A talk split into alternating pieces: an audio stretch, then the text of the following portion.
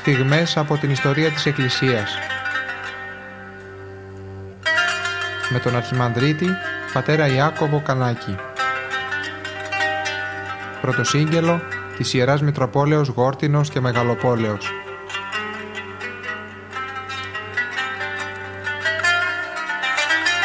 Την εκκλησιαστική ιστορία προσπαθούμε να ξετυλίξουμε με έναν τρόπο απλό, κατανοητό ε, για όλους.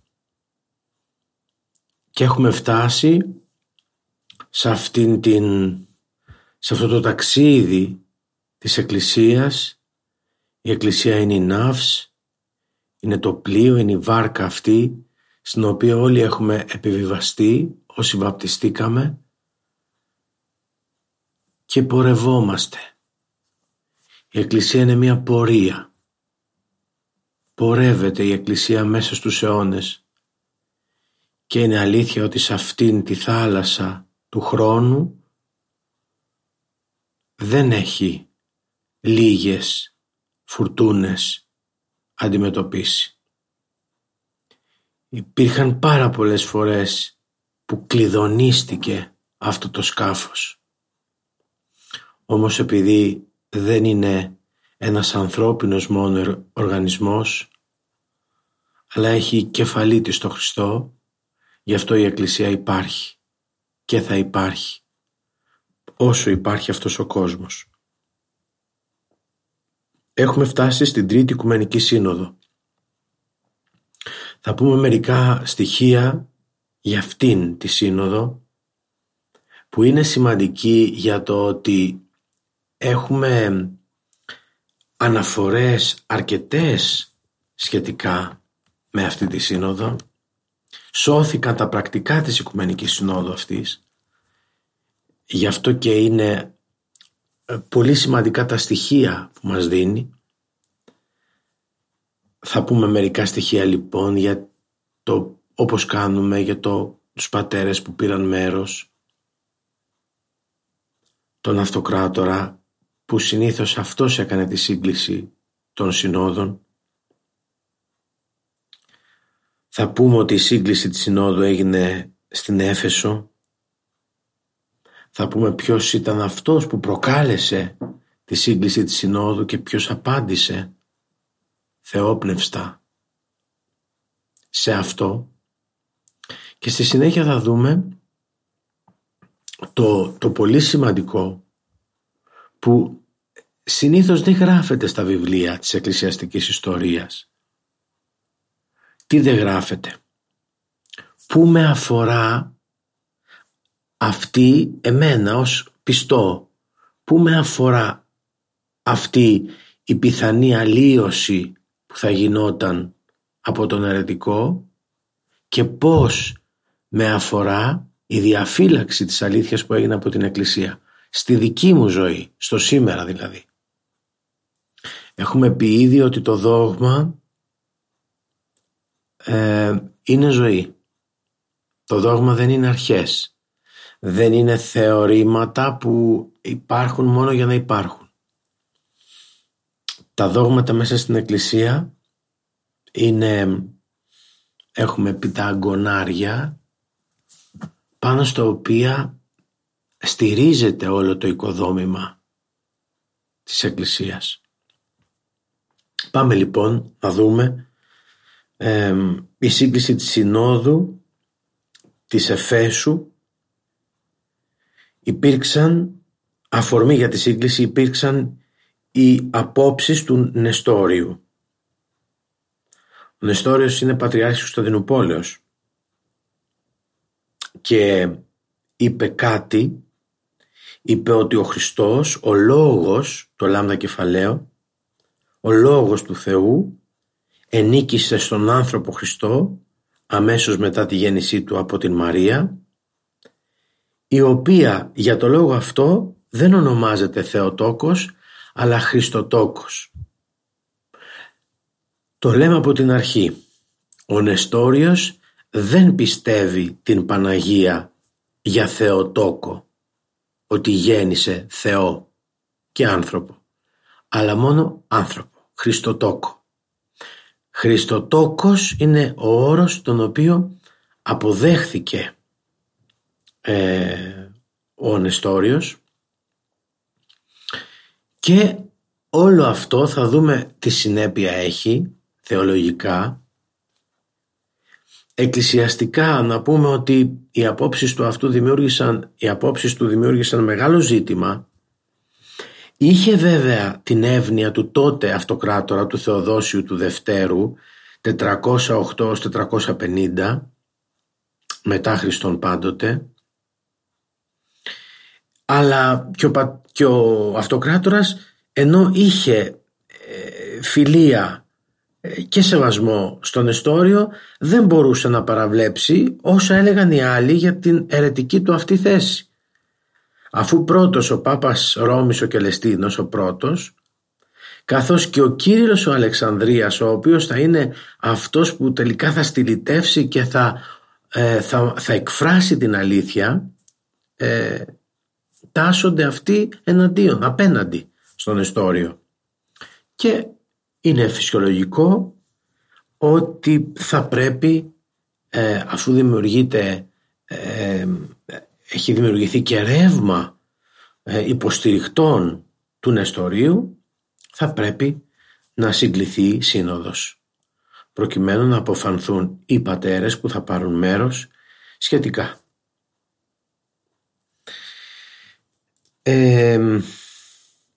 ο αυτοκράτορας ενώ είχε όπως είπαμε φιλική σχέση με τον Εστόριο, τον Πατριάρχη ε, είχε ήδη μάθει, ήταν ενημερωμένος σχετικά με το ζήτημα.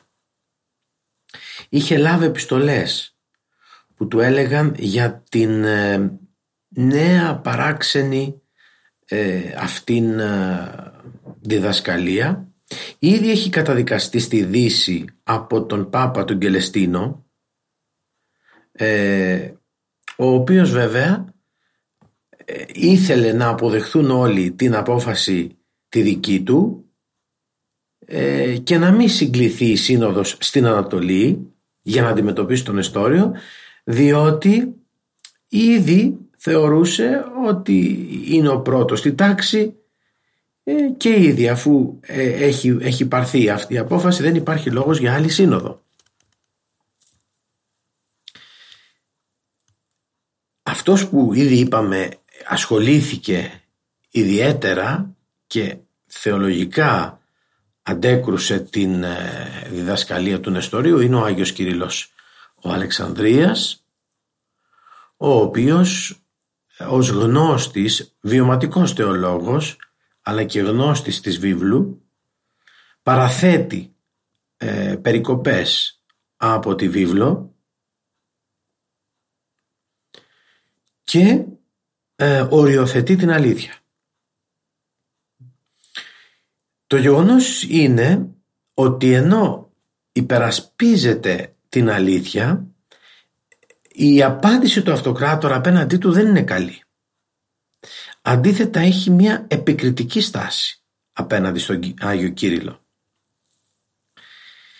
Να πούμε ότι ο αυτοκράτορας, όπως είπαμε, ε, ήταν φιλικά διακείμενος με τον ε, Νεστόριο, δεν συμμετείχε στις εργασίες της Συνόδου, ούτε καν στην εναρκτήρια συνεδρίαση την οποία σύνοδο είδε συγκαλεί. είναι ίσως μια, αυτή μια στάση πολιτική την ε, χρησιμοποιούν αυτοί οι πολιτικοί ε, ηγέτες δεν θέλουν να εμπλακούν γιατί ξέρουν ότι αν θα υποστηρίξουν τη μία ή την άλλη πλευρά πιθανόν να έχουν ήδη κόστος, πολιτικό κόστος. Κάποια κοινωνική εξέγερση που θα δούμε μετά ότι έγινε και μάλιστα από μοναχούς ε, Φυσικά δεν μπορεί να συμμετέχει, να εμπλακεί ο αυτοκράτορας σε θέματα θεολογικά και εκκλησιαστικά γιατί αυτή, αυτά είναι έργο των ιεραρχών που παίρνουν μέρος. Ωστόσο προσπαθεί να κρατήσει κάποια στάση ε, ανάμεσα ε, μετριοπαθή ανάμεσα στις, στους δύο. Ε, αυτό όμως δεν θα καρποφορήσει και δεν θα έχει καλή εξέλιξη διότι τα πράγματα είχαν πάρει ήδη μία ροπή και μία τροπή. Στην Ανατολή λοιπόν συγκαλείται στην Έφεσο ε, η Σύνοδος. Εκεί πηγαίνει και ο Νεστόριος έχοντας μαζί του 16 αρχιερείς. Και τον συνοδεύει και η αυτοκρατορική φρουρά. Και ενώ τον κάλεσαν τρεις φορές ε, να παραστεί στη Σύνοδο αυτός δεν πήγε από την άλλη μεριά στην Ανατολή ε, εκπρόσωποι από το Πατριαρχείο Αντιοχίας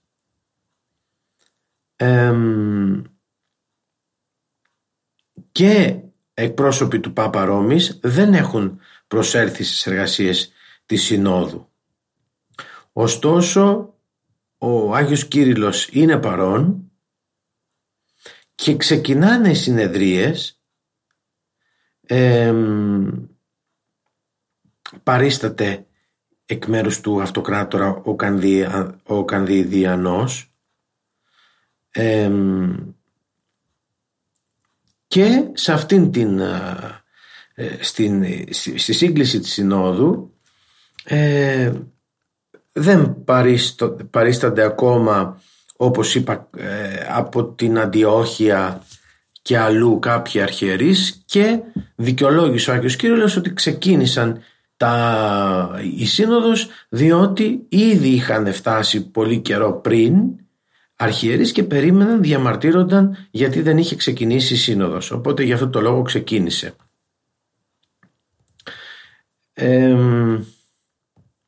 ωστόσο, αφού ήδη φάνηκε ε, η, ότι έπασχε ε, η θεώρηση των πραγμάτων του, του Νεστορίου ο Νεστόριος ε, η Σύνοδος καταδικάζει τις απόψεις του και ενημερώνει όπως έπρεπε να κάνει τον Αυτοκράτορα. Φυσικά ο Νεστόριος δεν αναγνωρίζει την απόφαση της Συνόδου και μάλιστα διαμαρτύρεται στον Αυτοκράτορα. Οι εργασίες της Συνόδου παρά την καταδίκη του Νεστορίου δεν θα ολοκληρωθούν.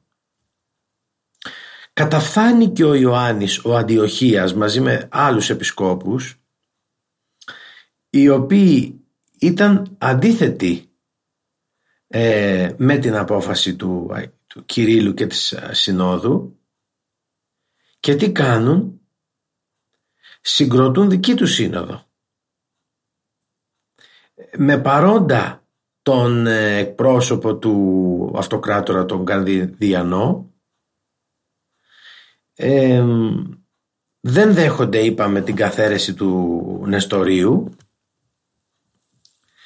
Ε, και έτσι έχουμε ουσιαστικά δύο συνόδους. Δύο συνόδους στην ίδια πόλη.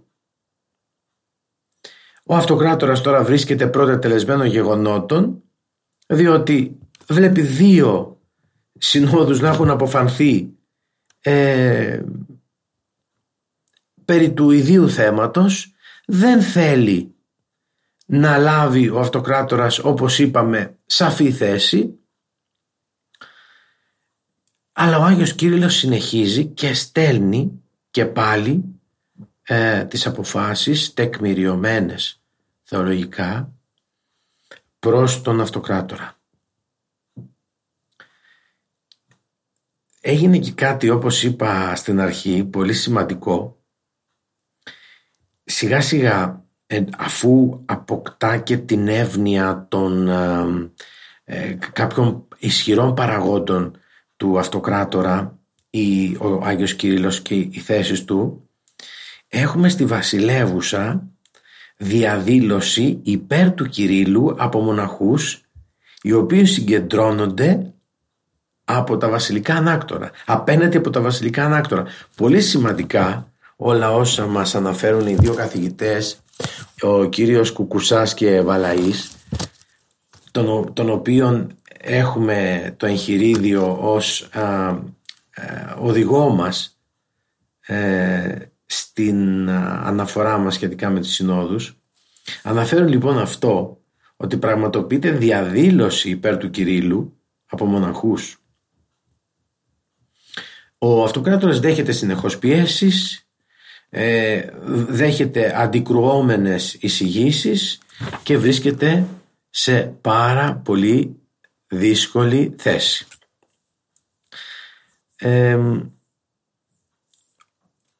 Τελικά ο αυτοκράτορας διαπιστώνει ε, ότι δεν μπορεί να υπάρξει μια ειρήνη στην Εκκλησία. Με την ε, παρέμβαση, την θετική, αγαθή παρέμβαση της αδελφής του της Πουλχερίας βλέπει ότι η αλήθεια βρίσκεται στις θέσεις του Αγίου Κυρίλου. Και έτσι αναγκάζεται εν τέλει να καθαιρέσει τον ε, Νεστόριο. Η πολιτεία βέβαια δεν θα αναγνωρίσει καμία από τις δυο συνόδους γι' αυτό και πάλι ο αυτοκράτορας ζητά από τους δύο από τον Άγιο Κύριλλο και από τον Ιωάννιο Αντιοχίας να συζητήσουν πάλι μεταξύ τους και να βρουν μια κοινή λύση και ε, αυτό ο διάλογος που είχαν έφτασε ε, σε μια συμφωνία ε, έγινε το 433 μετά Χριστόν αυτή ονομάστηκε Συμφωνία ή όρος των διαλλαγών. Η συμφωνία έγινε αποδεκτή από τις δύο πλευρές προκάλεσε βέβαια αντιδράσεις δεν άφησε κάποιον εντελώς ικανοποιημένο, δεν έδωσε τις λύσεις που όλοι θα περίμεναν. Και ο αυτοκράτορας συνεχίζει ως είπαμε πολιτικός να έχει μια διφορούμενη εκκλησιαστική πολιτική. πολιτική. Εν τέλει, το 435 εκδίδει ένα διάταγμα που διατάζει ένα αυστηρό διάταγμα όπως και αργότερα το 448 διατάγματα με τα οποία λέει και διατάζει να καταστραφούν τα έργα του Νεστορίου. Και ε, έτσι φτάνουμε σε ένα οριστικό τέλος ε, της Συνόδου με δικαίωση του Αγίου Κυρίλου. Να πούμε επίσης ότι εκτός από το ζήτημα της, ε, ε, της μη αναγνώρισης ε, από τον εστόριο υιοθέτησης του όρου Θεοτόκος η Σύνοδος ασχολήθηκε και με κάτι που προέκυψε. Ο Επίσκοπος των Ιερουσαλήμων ο Ιουβενάλιος διεκδίκησε να έρθουν στη δικαιοδοσία του δύο περιοχές, η Φινίκη και η Αραβία. Και επειδή αντέδρασε ο Αντιοχίας Ιωάννης ε, αποφάνθηκε η Σύνοδος ότι το δίκαιο βρισκόταν με τον Ιωάννη και απέρριψε τις διεκδικήσεις του Ιουβεναλίου. Αυτά έλαβαν χώρα ε, με λίγα λόγια στην Τρίτη Οικουμενική Σύνοδο και τώρα σε ένα δεύτερο μέρος θέλω να δούμε στο πώς μεταφράζεται αυτή η άρνηση του όρου Θεοτόκος ε, ή η άρνηση Θεομήτωρ από τον Εστόριο. Είναι σημαντικό να το δούμε αυτό διότι αυτό αφορά και σε μας. Η Εκκλησία βεβαίως έχει οριοθετήσει αλλά θα πρέπει να ξέρουμε κι εμείς, όλοι μας θα πρέπει να γνωρίζουμε και όχι μόνο οι ιερείς θεολόγοι, το τι ακριβώς πιστεύουμε και για την δική μας ε, πνευματική ε, γνώση αλλά και για να μπορούμε να συνομιλούμε και με κάποιους οι οποίοι αμφισβητούν ε, και το δόγμα αυτό. Ας δούμε λοιπόν ε, ποιο ερώτημα τίθεται σχετικά με το αν η Παναγία γέννησε Θεό και άνθρωπο ή γέννησε μόνο άνθρωπο; Πώς μπορεί μία άνθρωπος να γεννήσει το άκτιστο; Τα ομοούσια τίκτουν ομοούσια. Θα μπορούσε να μας πει με απλά λόγια αυτό ο, ο Νεστόριος. Θα σας πω κάτι ότι υπάρχουν δύο δύο ομάδες αρνητών της θεομητρότητας. Να πούμε καταρχήν ότι δεν είναι ο Νεστόριος ο πρώτος ο οποίος λέει αυτό, τον βλάσφημο λόγο. Αλλά υπάρχουν και πριν από αυτό αρνητές της θεομητρότητας. Χωρίζει ο καθηγητής Χρυσόστομος Ταμούλης στην εισήγησή του που έκανε στην ε, Μητρόπολη Δημητριάδος και τα πρακτικά ε, του συνεδρίου αυτού έχουν δημοσιευθεί χωρίζει ο καθηγητής ε, σε δύο κατηγορίες λοιπόν τους αρνητές. Είναι η έμεση και η άμεση.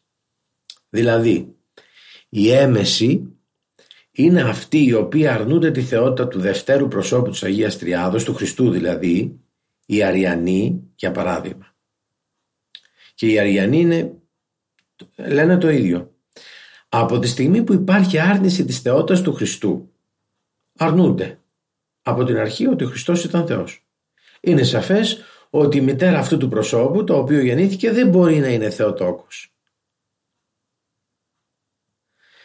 Και ε, υπάρχουν και οι άμεσοι αρνητές οι οποίοι αρνούνται ότι η Μαρία ήταν η μητέρα του Θεού και σε αυτούς μπορούμε να εντάξουμε εκείνους τους εκπροσώπους που προέρχονται κυρίως από την αντιοχιανή σχολή όπως ο Παύλος ο Σαμοσατέας οι οποίοι με τα μανίας επίστευαν ότι η Μαρία δεν είναι Θεοτόκος ή έμεσα ή άμεσα αρνούνται την, ε, το ότι είναι Θεοτόκος.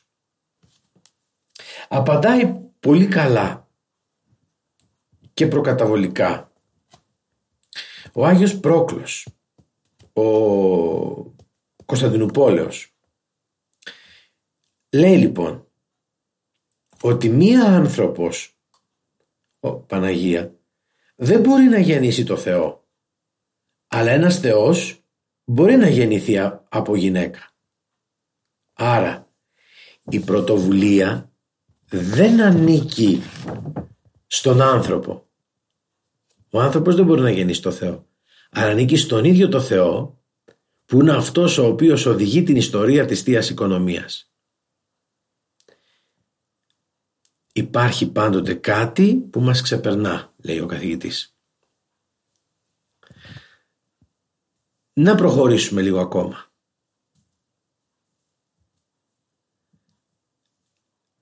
Ο, ο Νεστόριος κάποια στιγμή ενώ πιστεύει ότι είναι ανθρωποτόκος η Παναγία δέχτηκε τον όρο Χριστοτόκος. Ε, αλλά ε, όχι με την έννοια ε, όχι με την έννοια του, της Θεοτόκου. Δηλαδή βρήκε έναν όρο και είπε Χριστοτόκος αλλά πάλι εννοούσε ανθρωποτόκος Δηλαδή ο Νεστόριος ταύτιζε τον τίτλο Χριστοτόκος με τον τίτλο Ανθρωποτόκος. Διότι ο Χριστός, κατά τον Νεστόριο, δεν είναι Θεός εν ανθρωπή σας, αλλά άνθρωπος Θεοφόρος. Δηλαδή ένας κοινός άνθρωπος όπως οι Άγιοι, ο οποίος κάποια στιγμή στη ζωή του έγινε δέκτης της επισκέψεως του Θεού. Εδώ είναι το πρόβλημα λοιπόν. Δεν, είναι, δεν έχουμε αυτή την πορεία όπως έχουμε με έναν Άγιο. Στο πρόσωπο του Χριστού θα, το, θα αποφανθεί γι' αυτό η τέταρτη οικουμενική. Έχουμε τέλεια ένωση του Θεού Λόγου. Δηλαδή τέλεια, τέλεια ένωση του Θεού και ανθρώπου. Ενώνεται ασυγχύτως, ατρέπτος, αχωρίστος και αδιαιρέτος το κτιστό με το άκτιστο. Ε, ακούστε, η ένωση σε έναν Άγιο είναι εξωτερική. Δηλαδή, ε, ο Άγιος είναι Άγιος και με την προσπάθειά του κάποια στιγμή φτάνει την αγιότητα, ενώνεται με το Θεό. Εδώ όμως στην περίπτωση του Χριστού δεν είναι μια τέτοια ένωση, αλλά η ένωση είναι υποστατική. Εμείς ξέρουμε από παλαιά, και το είχε πει και ο Πλάτωνας, Θεός ανθρώπο ου μίγνηται. Δεν μπορεί ο Θεός να μειχθεί με τον άνθρωπο. Δεν μπορεί να γίνει άνθρωπος.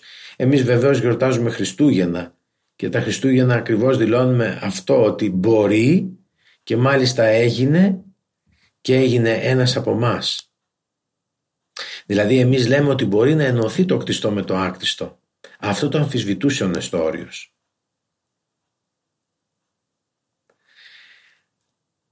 Είναι πολύ σημαντικό να καταλάβουμε γιατί δεν μπορούν οι αιρετικοί να δεχθούν την μίξη του Θεού με τον άνθρωπο. Και ο καθηγητής λέει δεν μπορούν να το δεχτούν γιατί είναι ηθικιστές. Και τι σημαίνει αυτό; Υπάρχει ένα ολόκληρο ζήτημα περί καθαρότητας. Κανένας αιρετικός δεν μπορούσε να δεχτεί ότι το άκτιστο, ο Θεός δηλαδή που δημιούργησε τον κόσμο, μπορεί να ενωθεί με κάτι βέβαιλο που είναι η, η ανθρωπινότητα.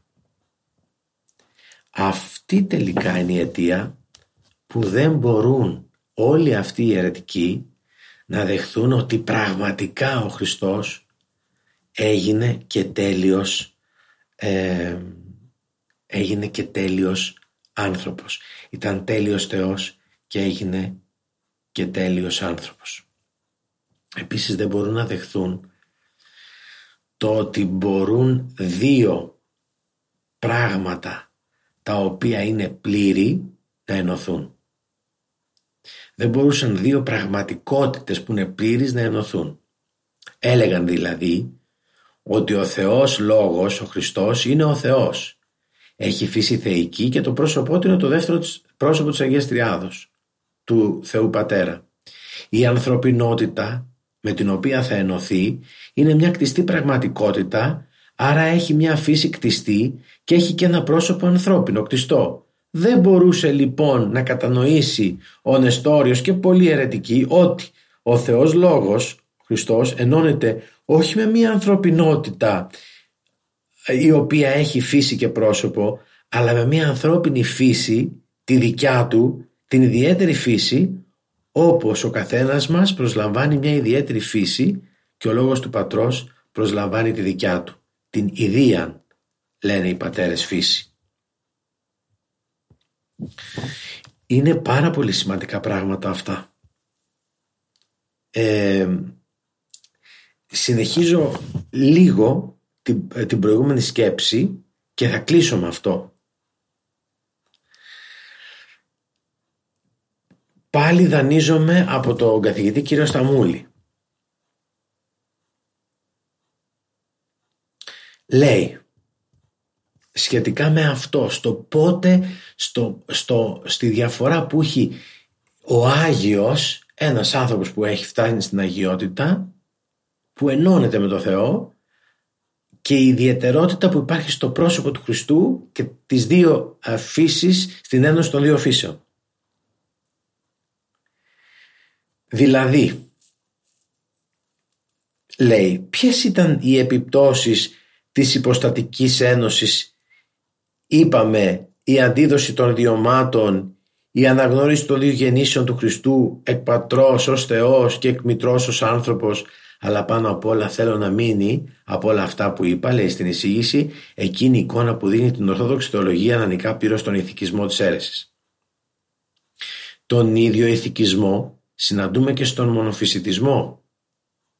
Είπαμε αυτή την δυσκολία κατανόησης ε, ένωσης κτιστού και ακτίστου. Οι μονοφυσίτες επειδή και αυτοί είναι ηθικιστές δέχονται μία κάποια ένωση αλλά εδώ υπάρχει μια επιλεκτική ένωση.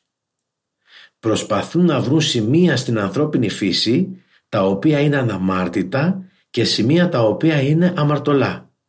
Ακούστε τι έλεγε ο Απολυνάριος.